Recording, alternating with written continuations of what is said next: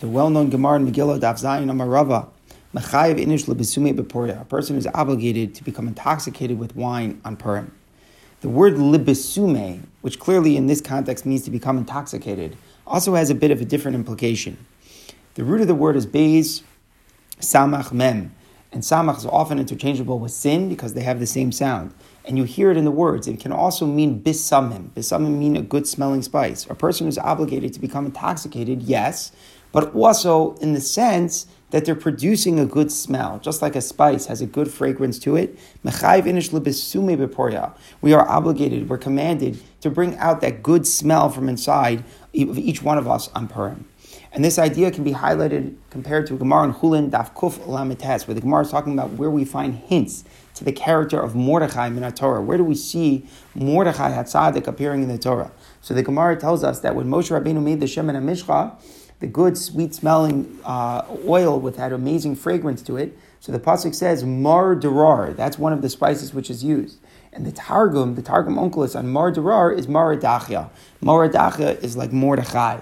So in Nakamar as well, we see that Mordechai is used in the context of a good-smelling fragrance. So what is the connection here between fragrance and Purim?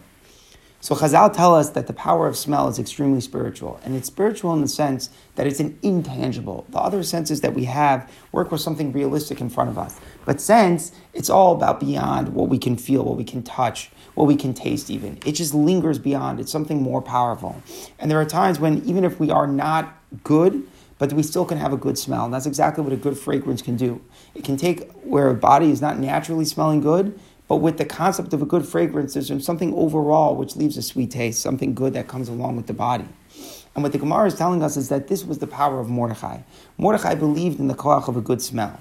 Mordechai was responding in his role of leadership to a people who had given up hope that the Beis Hamikdash would ever be restored. They had gone to the party of Achashverosh. They had bowed down to idols.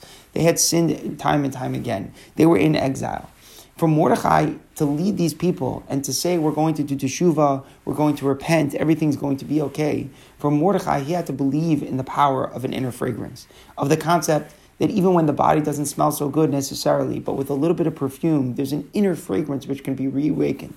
And even when it's dormant, there's an idea that we can still produce a good smell. Sometimes it requires a little bit of help. Sometimes it requires wine. Sometimes it requires a different context, an variation, different things which can bring out that inner smell. But Mordechai believed in that inner smell of each and every Jew. And with Mordechai's leadership, where he called on us to do teshuva, and the Jews responded, we see the allusion to that in the power of fragrance. So that's why Rava calls upon us, and he says, even if we're not feeling so spiritual, we don't feel like we would be the heroes in the Purim story.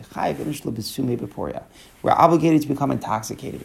Why is it? It's not just to be happy. It's something much more. It's to produce a good fragrance, the good smell, because Mordechai believes that it's inside of each of us. Mordechai believes that we really are more spiritual than sometimes we even care to believe ourselves. And if we simply allow ourselves to go to that place, to the place of Libisume Beporia, then in that context we will see just how spiritual and how fragrant we actually are.